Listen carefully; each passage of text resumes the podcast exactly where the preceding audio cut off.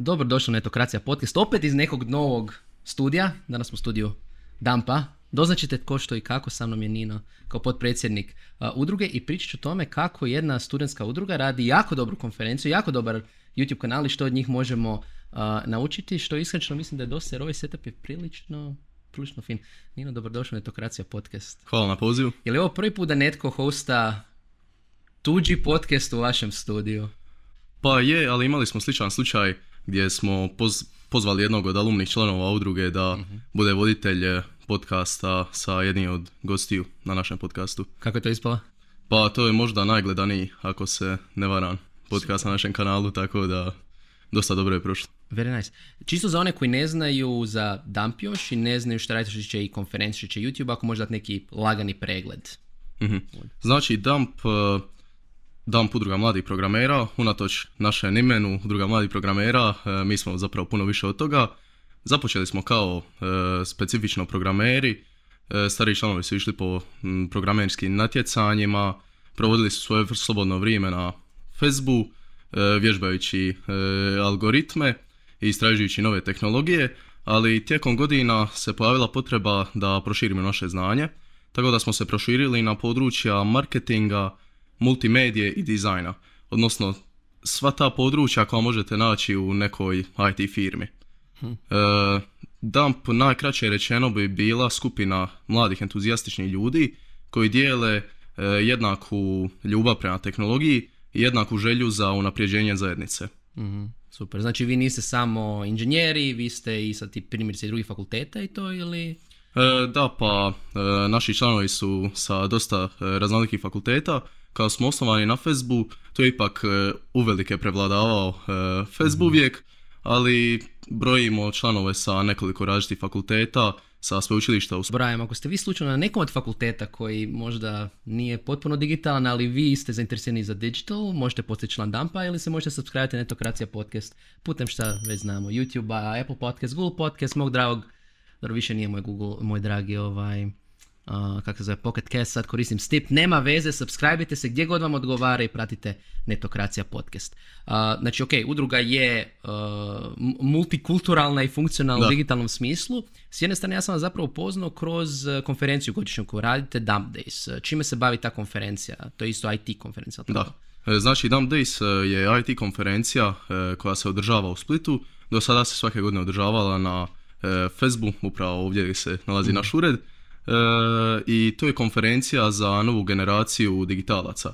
Znači, to je konferencija gdje pokrivamo više manje sve teme e, i sva područja kojima se bavimo u udruzi. E, kao što sam rekao, to su development, marketing, multimedia, design, ali na konferenciji pokrivamo i nekakve e, još šire teme iz svijeta tehnologije, kao što je poduzetništvo, e, tipa e, QA, generalno zapošljavanje, e, kroz panele i takve stvari. Da, to mi je super. Po čemu zapravo misliš da je Dump Days drugačiji od drugih nekih tehnoloških konferencija? Jer u biti vi imate i značajne partnere, znači iz tehnološke zajednice, znači od Ericssona, Rimca, Oslom i Infobi, pa mi smo medijski partner bili godinama.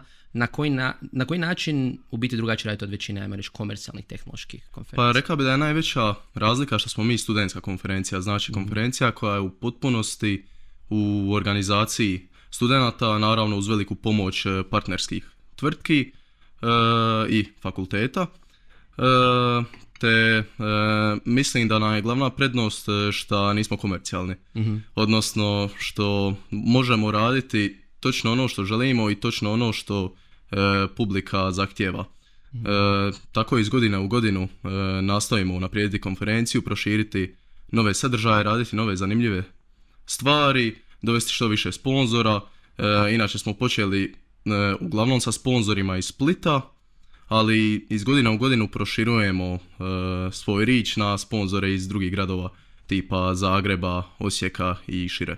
A to mi je recimo izuzetno zanimljivo. Opet imam iskustvo s vama kao predavač i na način na koji ste vi pripremili konferenciju, zapravo se prvo prijavio kad ste imali doslovno call for papers, javni, što većina konferencija, kamo i tehnoloških konferencija u Hrvatskoj regiji nema. Onda ste imali jedan od meni najprofesionalnih pristupa jednom predavaču gdje posrećemo, smještat ćemo ovo, ono, ok, ovi su studenti, ali rade bolje nego dosta velikih konferencija na koje idem. Gdje ste to pokupili? Otkud to s jedne strane došlo taj toliki profesionalizam i znanje organizacije na takve konferencije? Pa mislim da to uglavnom dolazi e, iz rada na našim projektima i zbog toga što potičemo sve članove da izlaze iz komfort zone. Svaki projekt koji smo osnovali u udruzi, znači počeli smo isključivo kao udruga programera koji su, se, koji su išli na nekakva programerska natjecanja. I tako smo širili svoje projekte putem konferencije, putem YouTube kanala, putem ciklusa predavanja koje održavamo, putem e, intervjua koje radimo i to su sve neke nove stvari koje niko prije nije radio.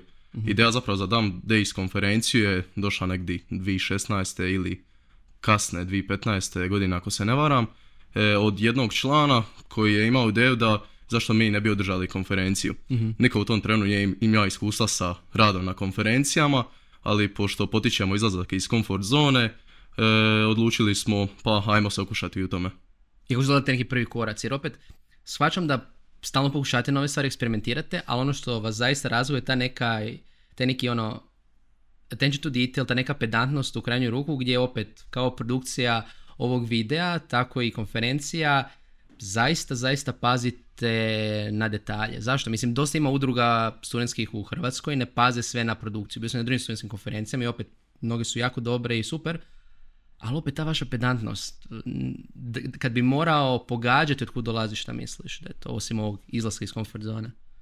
Pa mislim da m, jedan od bitnijih e, aspekata uglavnom rada je ta pedantnost e, i osigurati e, što veću kvalitetu i što bolje se prezentirati put vani.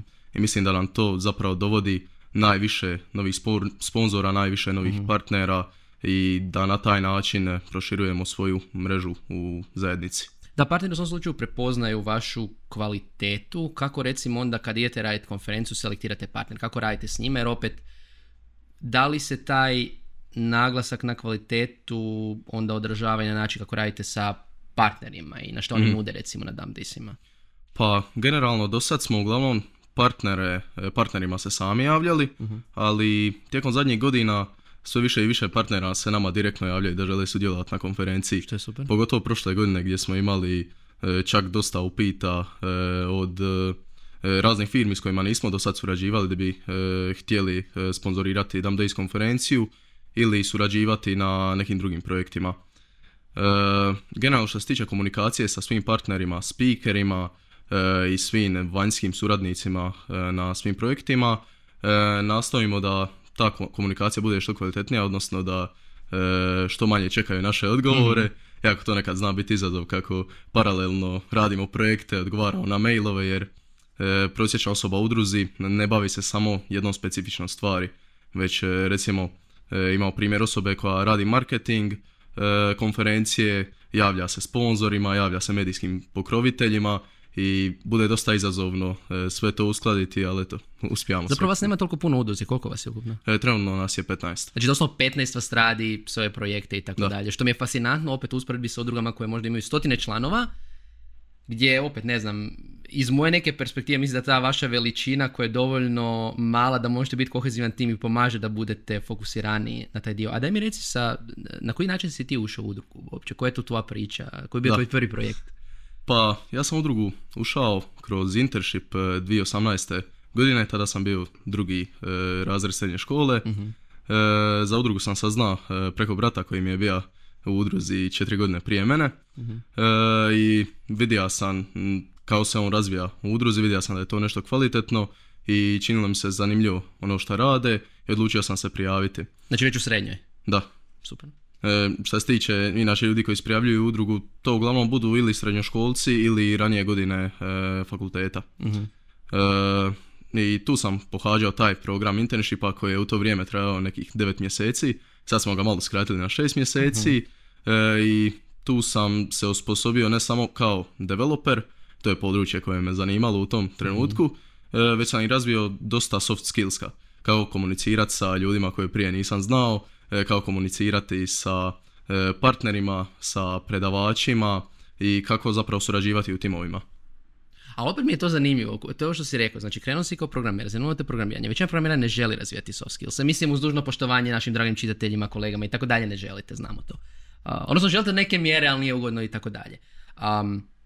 Je li opet ta neka posvećeno soft skillsima i slično, to proizašlo iz tih nekih prvih članova koji su osnovali udrugu, pa su oni tu postavili neke temelje kako udruga treba funkcionirati. Na koji način se recimo, kad si ti ušao, uh, i sada, kako vi prenosite znanje na sljedeće generacije? Kako se održava ta kvaliteta tih nekih prvih generacija koji su osnovali udrugu, osnova, ono, dam se pokrenu i sve živo, do danas? Jer opet, postoji jedan jako dobar kontinuitet, kontinuitet ono što je po meni fascinantno još povećanje kvalitete. Da li imate, ne znam, dokumentaciju u kom se to radi? Da li je to mentoriranje? E, što se tiče dokumentacije, to smo čak počeli prije nekoliko godina raditi kako su, kao je bilo nekoliko smjena generacija pa da olakšamo taj proces. E, svi projekti su poprilično detaljno dokumentirani na našem Team Drive-u. Počeli smo i pisati nekakve procese za vođenje svih projekata i rad na projektima. To su nekakvi dokumenti od nekoliko stranica e, koji pojašnjavaju sve e, aspekte tog projekta i sve izazove koje smo susreli, šta možemo napraviti bolje za iduću godinu održavanja. A što se tiče mentoriranja, tu su uvijek e, trenutni članovi koji su tu e, duži niz godina, koji mentoriraju novije članove i tu su također alumni članovi kojima se uvijek možemo javiti za nekakve savjete. Jer e, udruga trenutno nema niti jednog člana koji je inicijalno tu bio od početka. Svi članovi koji su inicijalno bili su otišli već prije nekoliko godina. Bilo je nekoliko smjena generacija i svake smjene generacije u sljedećoj generaciji uspijemo održati i povećati kvalitetu tako da mislim da je najveća stvar u tome e, da se projekti dobro dokumentiraju, e, da uvijek e, ostajemo u kontaktu sa starijim članovima, te da imamo dosta strogu selekciju pri internshipu. Što znači stroga selekcija, recimo, kako to izgleda? Da biramo najsposobnije članove i one za koje smatramo da su u potpunosti culture fit i članovi kojima možemo jednog dana kasnije ostaviti udrugu da vode. Može glupo pitanje. Znači, govoriš o stvarima koje realno očekujem da će mi reći neki founder, reći će mi neki HR-ovac, sad tražim nego za culture fit, ne očekujem to od člana studentske udruge, budemo iskreni. A, kako vi intervjuirate za culture fit? Kako postavljate te, ta neka pitanja i uopće kako izgleda taj neki proces? Što je vama bitno? Što je vama culture fit osoba, recimo? Mm, osoba koja je stalno uh, željna za napretkom, osoba mm. koja želi uložiti uh, svoje slobodno vrijeme, uh, ne samo u osobni napredak, već i u učenje drugih e, pošto na internship najbitniji projekt upravo zbog opstanka udruge, e, nama je bitno da e, svi članovi imaju želju učiti nove generacije i mhm. vratiti ono što su oni dobili od starijih generacija. I mislim da je to zapravo najbitniji razlog zašto udruga ovoliko dugo opstaje. Jer svi članovi koji dođu u novi udrugu znaju da su oni dobili e, nekakvo znanje, iskustvo i nekakvu vrijednost od članova koji su bili prije njih i osjećaju nekakvu dužnost da tu istu vrijednost vrate e, budućim generacijama i da na neki način vrate zajednici ono što su i oni dobili od nje. A po čemu rećemo konkretno ćete procijeniti da li će netko prenositi znanje na nove generacije? Da li su to neki primjeri projekata od prije? Da li je to nešto što kažu na intervju? Da možda neki primjer možda? Znači intervjui su zapravo nekakva inicijalna e, selekcija e, gdje generalno gledamo dojam koji dobijemo osobi na tom intervju imamo inicijalne ispite gdje zahtijevamo nekakvo minimalno znanje, e, očekujemo, tu, tu uglavnom želimo e, doznati e, kako osoba logički razmišlja, znači većina članova koja ulazi u drugu nemaju nikakvog iskustva u tipa dizajnu, multimediji, programiranju i marketingu, već samo provjerimo njihovo razmišljanje i na temelju toga odlučujemo taj, tu prvu inicijalnu selekciju ko će ući u internship. E, tokom internshipa radimo e, tu drugu selekciju ko će postati član udruge i to radimo kroz e, domaće koje zadajemo nakon svih predavanja. Znači domaći budu e, striktno povezani uz predavanje i znanje koje su dobili na predavanju. na kraju svakog internshipa održimo nešto se zove IC, Internship Cup, odnosno podijelimo sve preostale pripravnike u timove mhm. i oni moraju smisliti nekakvu E, ideju za nekakav projekt ili softversko rješenje e, što uključuje pičavanje tog softverskog rješenja, dizajniranje, development, marketing i sva područja koja smo i naučili mm tokom internshipa. I na taj način zapravo možemo vidjeti kako neka osoba funkcionira u timu, kako se snalazi sa drugima i je li culture fit za udrugu. Mnoge IT firme bi mogle naučiti od vašeg internship procesa, moram, moram priznati. Ali ovo što si rekao, znači prođeš uđeš u internship, prođeš ga, član si udruge i tako dalje. Uh, ajmo se vratiti na ovu tu osobnu priču. Koji je tebi bio prvi projekt unutar udruge i kako izgleda? Koji ti je možda bio, ne znam, najveći izazov kad, sad kada razmišljaš s odmakom? Najveći izazov. E, što se tiče najvećeg izazova, definitivno e, vođenje Dam Days konferencije. Mhm. Zašto? Pošto, pošto ne samo što zahtijeva konstantni, konstantnu suradnju sa svim članovima udruge, već i konstantnu suradnju sa svim vanjskim partnerima. I to je projekt koji se organizira preko 9 mjeseci. Organizacija već kreće e, negdje u 8. mjeseci traje do svibnja kada se konferencija održi. Tako da tu bi rekao da je zapravo najveći izazov e, rad sa tolikom količinom ljudi. I kako onda izgleda kada surađujete s vanjskim partnerima gdje opet to su ljudi koji su već i CEO svojih firmi, marketing menadžeri, dugo u tome, da li dolazi do situacije gdje vi morate im objasniti, gle, ovo što želite ne možete dobiti, nažalost. E, pa to izbjegavamo, uglavnom želimo ispuniti sve zahtjeve e, vanjskih partnera, e, tako da ukoliko je ikako moguće ispunimo zahtjeve. Mm, super.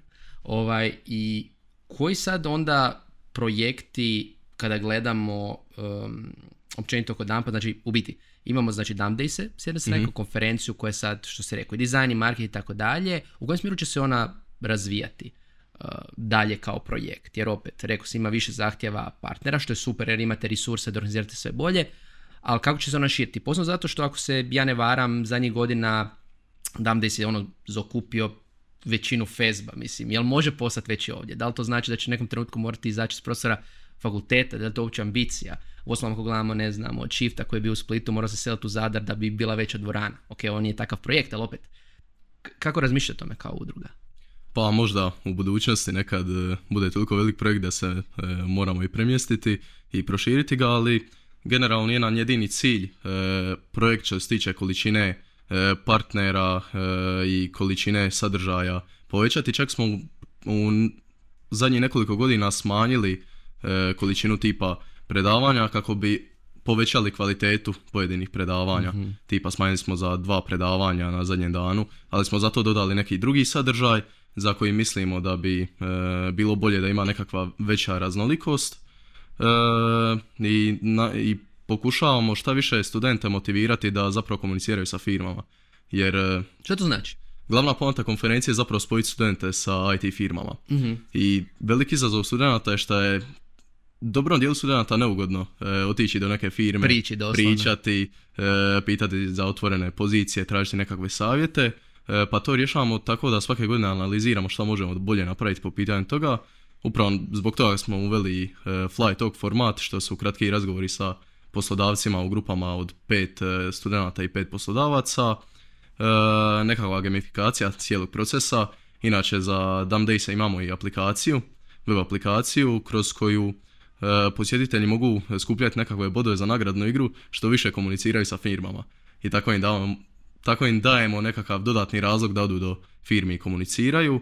E, također, e, prošle godine smo uveli e, nešto što nismo vidjeli e, do sad nigdje da se koristi, a to je e, nekakav career matching kroz e, aplikaciju našu.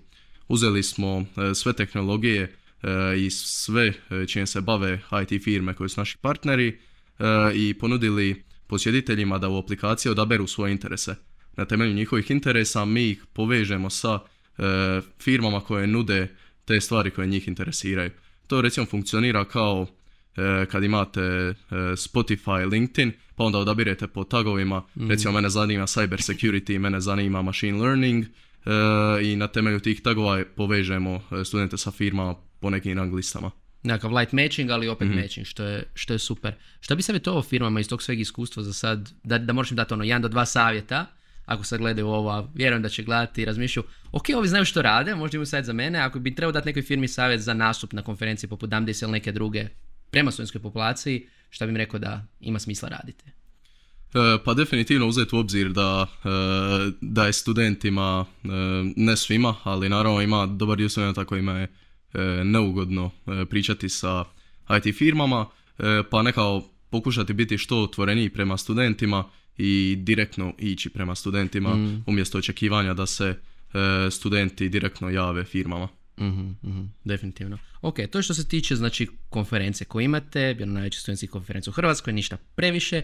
I naravno imate YouTube kanal, uh, na kojem nismo sada, ali na Netokracija podcast smo barem. Ovaj, gdje isto redovito objavljate sadržaj. Znači imate i shorts format, imate i long formate, educirate o različitim temama poput kriptologije i tako dalje. Kako je krenuo uopće YouTube kanal? Zašto ste ga pokrenuli? E, YouTube kanal je krenuo e, rane 2021. godine e, kada smo usred organizacije Dam Daysa dobili genijalnu ideju, imamo mi još jedan projekt organizirati jer nismo imali dovoljno posla oko Dam Daysa i počeli smo razmišljati o YouTube-u. bila je nekakva logička ideja zato što to je bilo vrijeme pandemije kada mhm. nismo mogli toliko održavati cikluse i fizička predavanja imali smo dovoljno znanja da držimo nekakav YouTube kanal. Već smo imali YouTube kanal dugo, preko 10 godina ako se ne varam, e, gdje smo objavljivali snimke sa e, javnih predavanja. Koji Više arhiv sadržaja u biti. Da, mhm. znači dugi tip sadržaja, uglavnom snimke sa javnih događaja. E, I vidjeli smo da zapravo u Hrvatskoj na YouTubeu nema puno takvog sadržaja gdje imaju nekakav short format edukativnog sadržaja, odnosno uopće nije popularan. E, do sada nije bila nekak ni velika potražnja za njim i dalje nije, ali mislim da će se to tokom godina promijeniti jer e, prije nekoliko godina e, nije bio programiranje kao zanimanje nije bilo toliko popularno ovdje mhm. u Hrvatskoj. Sve više se može vidjeti studenta i školaca na IT konferencijama, čak i ozbiljnijim IT konferencijama koje nisu namijenjene isključivo za studente tipa Shift. Mm. tako da mislim da E, sve ide prema tome da će potražnja za takvim sadržajem se povećati. Kako birate teme uopće kad radite za Znači opet spomenuo sam imate programiranje, imate kriptografiju, ok, tehnološke teme, ali kako ih birate, kako radite plan mhm. produkcije? Pa kako smo studenti, e, znamo šta studenti žele e, i na temelju toga šta se uči na fakultetima, šta mi možemo više ponuditi, šta nam mogu naći drugdje, odlučimo koje ćemo teme proći tipa neke teme koje se održavaju na fakultetima, tipa e, imamo primjer kriptografije. E, smatramo da da je dobro imati nekakav short format videa od 20 minuta gdje se prođe ta cijela tema kao bi... A to nije short format, to je za YouTube... E, dobro, čekaj. Do, dosta dugo. Mislio sam short format u, u, u relativno na predavanja koja smo prije održavali. E, tako da možemo pokriti nekakve e, šire teme u kraćem vremenu i e, učestalije jer predavanja smo mogli tipa jednom ili dva put godišnje održavati pošto zahtijevaju puno više organizacije dok e, YouTube videa možemo izbacivati na dvotjednoj bazi. mm Jel onda zajedno pripremate materijal za te, ajmo reći, video eseje ili, ili recimo ne znam, pitanja za intervjue i slično, na koji način se pripremate prije samog snimanja da to bude kvalitetno? E, generalno svako nekoliko mjeseci imamo nekakav sastanak e, gdje se dogovorimo koje teme želimo pokriti, koji je zainteresiran za snimanje videa, e, zato što svi članovi e, uglavnom snimaju YouTube videa, to se može primijetiti po količini govornika na našem kanalu i na tom sastanku zapravo odredimo koje teme bi mogle biti zanimljive studentima pa nekad i uzmemo neku temu koja je nama zanimljiva, recimo, mm. e, pa je želimo podijeliti e, sa studentima. A recimo, to, sam, to, to što je sad spomenuo mi izuzetno zanimljivo, a to je da se, rekao si, svi članovi snimaju. Opet, meni to osobno, gledajući opet iz IT industrije, neobično. Znači, uvjeriti bilo programere, bilo općenito ekipu, ono, odraslu koja već radi, tako dalje, da snimaju video za van nije, ili javni nastup, mislim to je više manje javni nastup, nije, nije nešto što će većina ljudi pristati. Uh, zašto ste svi na YouTube? Ne u smislu da je to loše, nego u smislu jel ste svi zaista toliko za jer prirodno imate afinitet prema tome, jel vas trebalo isto međusobno nagovarati, jel ste shvatili benefiti za neku svoju karijeru? E, s obzirom na to da dosta cijenimo udruzi soft skills e, izlazak iz comfort zone, E, potičemo sve članove da rade takve stvari. Mm. I kroz e, Culture Fit mi možemo primijetiti koji e, članovi su zainteresirani za takve stvari. mm Uvijek oni koji imaju više iskustva pružaju podršku članovima koji do sad nisu predavali ili do sad nisu mhm. snimali video. Tako da generalno svi imaju želju raditi takve stvari. Što je super. Spomenuo si isto da vi znate šta studenti vole konzumirati. Uh, e sad, engineering YouTube kao takav je veliki prostor u Hrvatskoj. Nažalost nije. Što po tebi, što po podacima koje vi imate, i, on, studenti koji su skloni digitalu ili programiranju vole konzumirati na YouTube-u, a da nije baka prase i da nije možda Da. neke teme koje pratimo na Netokracija podcastu. E, čak zanimljiva e, stvar, nedavno smo imali sastanak gdje smo analizirali e, sva videa i uspješnost pojedinog tipa sadržaja. E, zanimljivo je vidjeti da su nam e, sadržaji koji su dužeg formata bili popularniji od sadržaja kraćeg formata, tipa ciklusi predavanja i intervjui. Zašto misliš da je to tako? Pa mislim da je mislim da je stvar vremena e, da trenutno idemo prema tome da e, studenti će sve više konzumirati taj e, kraći tip sadržaja jer i dalje smo ovdje ostali na tome da nema puno tog kraćeg formata sadržaja. Uglavnom to budu ili predavanja na fakultetu ili e, nekakva predavanja s konferencija e, gdje imaju snimke na YouTube kanalima e, ili tipa naši ciklusi predavanja. Tako da nije do sad bilo takvog tipa sadržaja e, i nije bilo tolike potražnje za tim. Ali smatram da će tokom vremena e, se potražnja povećati e, kako se više takvog sadržaja bude pojavljivalo. A unutar tog dužeg sadržaja šta, jel ima nekih trendova koji isto vidite, ne znam, da full tehničke teme bolje prolazi ili nešto što je jako u trendu trenutno prolazi?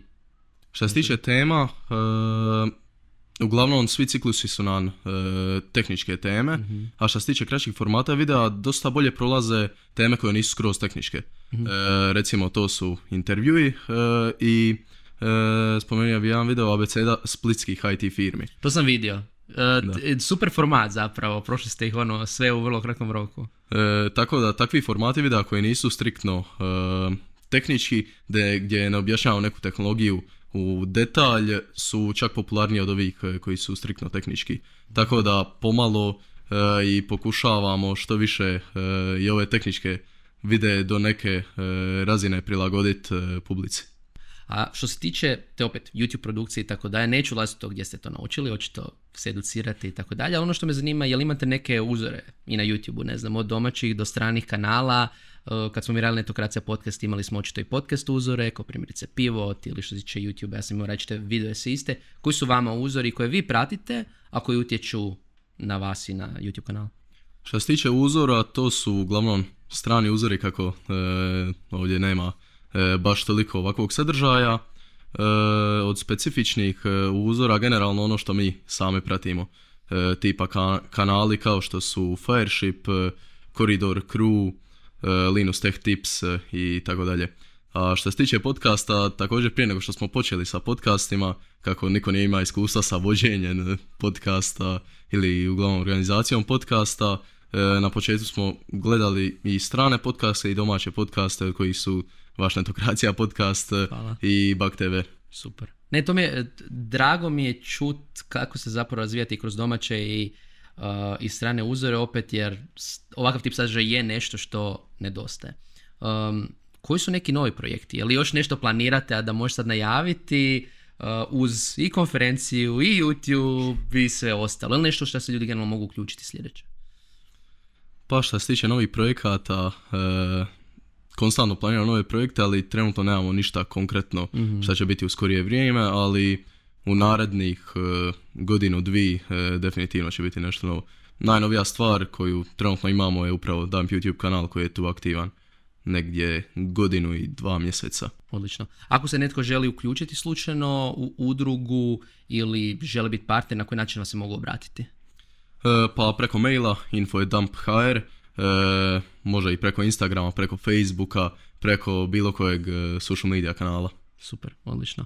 A, se da ste nešto naučili o tome kako voditi projekte i YouTube kanale i tako dalje. Dapovci čini se da radite to prilično dobro. A, naravno, ako želite još ovakvih intervjua, subscribe-ite s putem svih kanala koje smo već spomenuli. A nije tebi moram zahvaliti na a, lijepom pregledu svega što a, zapravo jedna studentska udruga može napraviti a, u tehnološkom smjeru. Jedno zadnje pitanje, gdje se ti vidiš što se tiče tehnološke industrije u budućnosti? Šta bi ti volio raditi? Pa što se tiče tehnološke industrije, e, definitivno e, imati nešto svoje. Mm. Frago, još jedan poduzetnik. Ništa, idemo u startupe, to je to. Hvala vam još jednom što ste slušali Netokracija podcast i vidimo se u sljedećoj epizodi. Ćao!